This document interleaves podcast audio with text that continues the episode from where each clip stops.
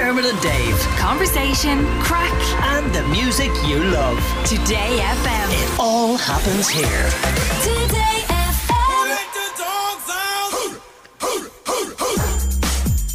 We got a message from Jesse. He sent us a little text and he says, Hey lads, I got a puppy about three months ago. He's a cockapoo. He's a lovely little fellow and he's now about five months old. The problem is he won't stop biting absolutely everything, including nipping the hand off everyone in the house. He caught me on the wrist the other night and drew blood. He's absolutely gorgeous, but how can we stop him biting?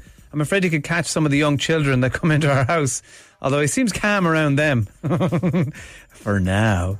Any advice? Thanks, says Jesse. So, of course, we had to go to the expert. Susie Walsh is from dogbehaviour.ie, and she's with us now. Hello, Susie. Hi, thanks for having me. Yeah, it's great. Dermot here. Lovely to talk to you today. Um, this is a big thing because sometimes we can really love our dog, but uh, particularly if you're a new dog owner and you get a dog that nips or bites a little bit, the temptation is to just bring the dog straight back to the pound, or you know, or, or maybe worse for some people in how they would treat a dog that that bit people. So, what do you do? Can, is this something that can be fixed? Absolutely, it's perfectly normal behavior. Every puppy under the age of six months will puppy bite and play bite. Some are more extreme than others, and people don't realize that when they get a specific breed of dog, that they're more likely to nip and bite. And in around five months of age, we would expect kind of the worst biting and leading up to that because the puppy is starting to lose their teeth. Actually, probably in a couple of weeks' time, this puppy probably won't be play biting at all because it's kind of a normal behavior that goes away by itself. Now, there's a lot of things that you can do to make sure that that is the case. And there's a lot of things that you need to be aware of if the puppy is excessively biting. So if a puppy is excessively biting and grabbing onto people and like breaking skin and that kind of thing, you want to look at a few different things. You want to mo- first make sure that puppy is well and basically that their tummy is okay and they're having solid, what we call solid poo, which is, I know, a gross thing to talk about. But if your puppy is unwell or if they're having like a little bit of diarrhea or anything like that, chances are they're having tummy upset or stomach cramps, and that would make the play biting much worse. Other things that play biting or biting or puppy mouthing will make worse is that if your puppy is not getting enough sleep, puppies need at least 16 to 18 hours of sleep a day. And if they're not getting that, they'll be overtired and they'll be grumpy and they'll bite you. And another big thing is if your puppy is hungry, many puppies, people tend to feed the puppy by the back of the packet. Exactly. I have people who weigh out their dog food, which is actually quite extreme and kind of micromanaging your dog. If your puppy is very hungry and you have a very hungry puppy, it's either likely that you're underfeeding your dog or actually, in fact, maybe they're on the wrong diet but you want to make sure that actually you feed your puppy based on what your puppy needs and nobody can predict that not even the back of a packet. It's just a guideline because you might be exercising your puppy or you your puppy might be more active than the back of the packet thinks that your puppy is. So there's a few different things that if your puppy goes is a little bit extreme in puppy biting you need to look at those few things. But if not puppy but puppy biting is pretty normal behavior for all puppies I think a few years back we were trained that if, if the puppy was kind of biting you on the finger or on the hand or whatever, and you let out a yelp, that maybe that's the way they would have learned with their fellow puppies, you know, if they were in a little pack together.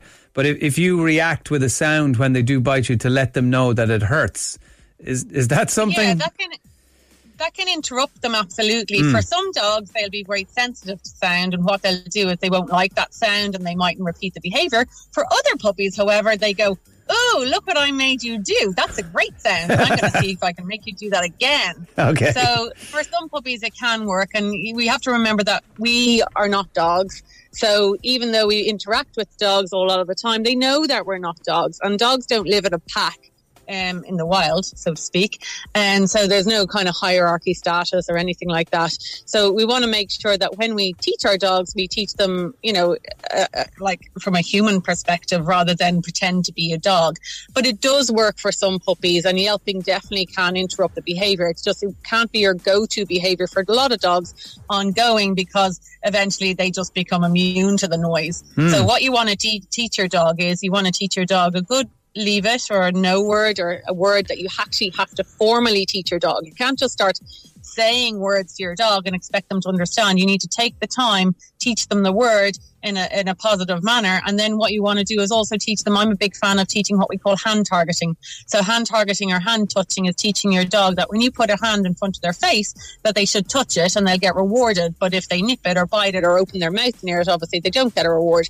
So it's kind of like teaching your dog a handshake or how to treat their treat hands um, that come near to them and it's a very very safe exercise for any dog to learn to do so that's something I always do with puppies or indeed when I'm working with dogs who've bitten somebody Plus, it looks like a high five, which always entertains everybody. yeah Uh, we're getting lots of messages in 087 4100 102. Uh, our three year old Susie, Cockapoo, has recently started peeing in the house. How can we get him to stop?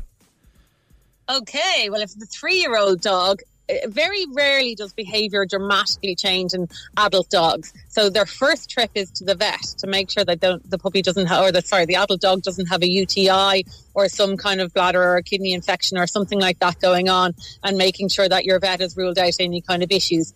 If there is no issues, and maybe your dog was frightened by Halloween or something else going on or started to mark uh, mark space if you've moved house or you have a new dog or you've something funny in the house or they've gotten a fright then you kind of need to go back to basics back to bringing them out regularly rewarding them for going outside and, and kind of keep their quarters a little bit small. You can also start to feed your dog in locations where they're starting to toilet as well, and that kind of helps. But my first thing and my alarm bells there would be actually, in fact, maybe your dog has a little bit of an infection. Hmm.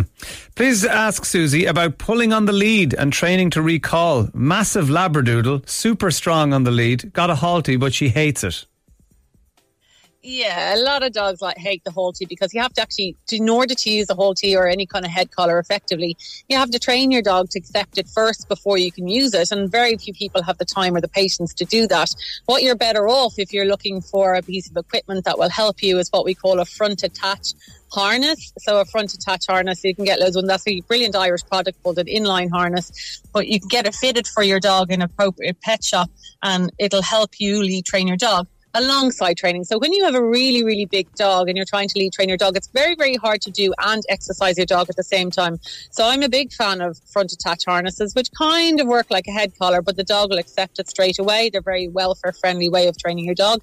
And then you would do training alongside that to teach that teach the dog that actually staying beside you and not pulling ahead of you is actually beneficial for them by rewarding them from being beside you and also not letting them move to pull ahead. But that's really, really difficult training to do when you've got a really, really big dog and they're excited to burn off some energy. Another thing you can do is obviously burn off some energy before you go for a walk. Maybe drive to a park, let them off, have a little bit of a play, or in your back garden before you start lead training them. But if your dog is not accepting a Halti or a head collar, um, I would th- think about maybe getting another option. Even a, A an, an enthusiastic small dog can can sort of wrench the arm off you. You know, sometimes if they catch you by surprise and they they leap for something, and you actually have to kind of look down just to see if your forearm is still attached to the rest of your arm. uh, Absolutely, Yeah. yeah. It's, Uh, those jerky movements that yeah. can cause injury. Susie, thank you so much for your advice there. Susie Walsh, you'll find her at dogbehaviour.ie. Uh, talk to you soon, Susie. Thank you for having me. Bye. Dermot and Dave. Weekdays from 9 a.m. Today